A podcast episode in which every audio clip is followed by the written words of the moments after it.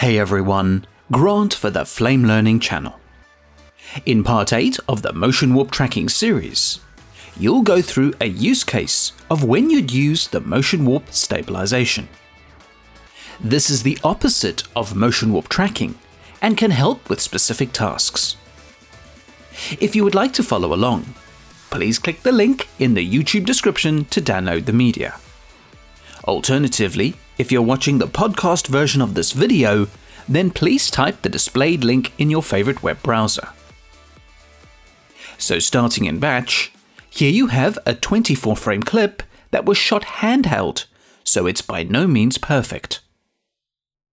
Now you may want to stabilize the media, as you might not have any alternative takes. Or perhaps you want to keep the edginess of the shot, but you need to change the color of the red jacket.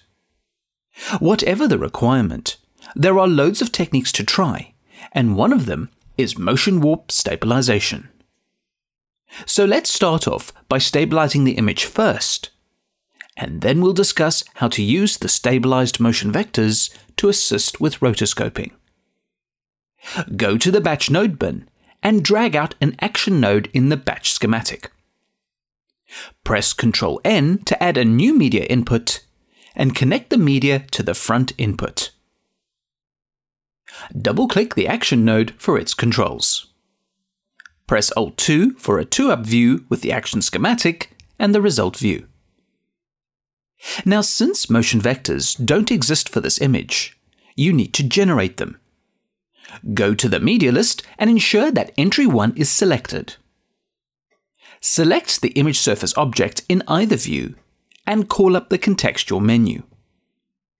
Choose Add Map and choose the Motion Vectors Map. The Motion Vectors Map will attach itself to the selected object.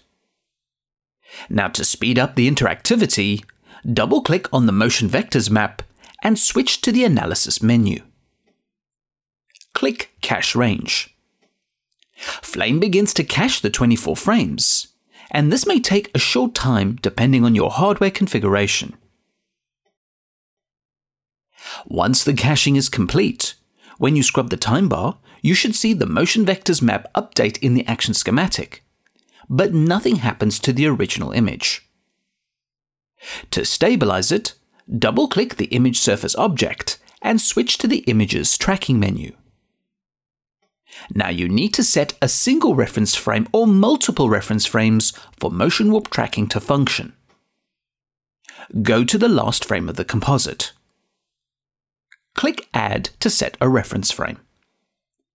Scrubbing the time bar does not display the stabilized result. To stabilize based on motion vectors, just enable the Active button under the Stabilization heading. When you scrub the time bar, the image is now stabilized. Now, there are a few very important factors to take into consideration. The stabilization is based on pixel data that exists in the reference frame. So this will work well for mild, shaky camera shots like this, but not wild camera moves. Tracking camera movements also don't work, because you are either introducing new pixels or removing them from the shot. Since this stabilization is based on the pixel data of the reference frame, I don't recommend deviating too much from the original shot. Zoom into the image with Control Space and pan over to a corner of the image. Look at the distortions you get on the edges of the frame. This type of issue is unavoidable. So the best option would be to scale the image slightly larger, and this will hide any edge distortions caused by the stabilization. Secondly, if you're trying to stabilize a shot with motion blur, the motion vector analysis doesn't stabilize correctly because the pixels need to be in focus for it to work. So motion blurred shots are a big no-no in this use case. Thirdly, motion vectors stabilization is trying to maintain the pixels from the reference frame. But since pixels might change every frame due to movement and lighting, etc., you may also see artifacts in certain areas within the image. Take a closer look at the jacket and hat, for instance. Now this is not all bad. It is very usable compared to what it was. As an extra tip, if you use multiple reference frames in combination with Motion Vectors Stabilisation, you can also interpolate the movement between two reference frames. This can be used to smooth out shaky camera moves, and it could also be used in a creative sense. I will reiterate that in terms of stabilisation, this is one of many techniques you can try. Other techniques are also covered in great detail on the Flame Learning Channel. So the workflow for applying stabilisation using motion vectors is pretty straightforward, and you just enable one button after following the usual steps. Now let's say you need to change the colour of the jacket. You've opted to go down the rotoscoping route, and one great tip is to try stabilise the image as much as possible to save a lot of time rotoscoping. Since you've already stabilised the image with Motion Vectors Stabilisation, let's roto the shot. Swipe back to Batch and drag out a Gmask Tracer node from the node bin. Connect the output of the Action node into the red front input of the Gmask Tracer node. Double-click for its controls. When you scrub the time bar, you can see that there is a small amount of movement left in the image, and this can be taken care of using the Gmask splines. In the interests of saving some time, click the Load Node button to the right of the interface. Go to the folder containing the downloaded media, and load the Coat Gmask setup. Press F1 to see the front view, and select the Gmask shape. Now there is a small bit of movement which you could track using the Gmask. So go to the last frame and switch to the Gmask tracking menu. Set the mode to each vertex. In the front view, hold Ctrl and drag a box selection around all the vertices.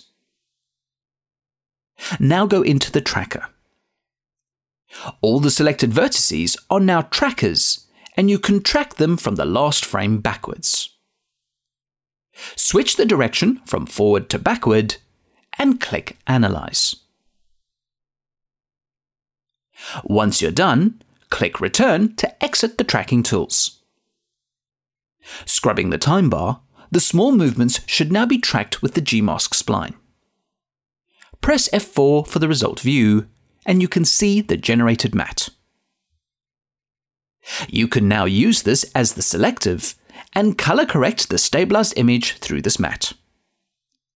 However, to keep things interesting, you have been told to keep the original camera move and destabilize this mat to match. So to bring back the camera movement onto the mat, go back to Batch. Select the action feeding the Gmask Tracer node and call up the contextual menu. Choose Duplicate Keep Connections. This duplicates the nodes with any existing connections. Now drag the duplicated nodes in front of the Gmask Tracer. Select this action node and press Ctrl+N for a new media input. Connect the result of the Gmask Tracer into the front of Media Input 2. Double-click the node for its controls and press Alt+2 for a 2-up view. Delete the second image object and its axis. So you're back to the original stabilized result of the live action shot.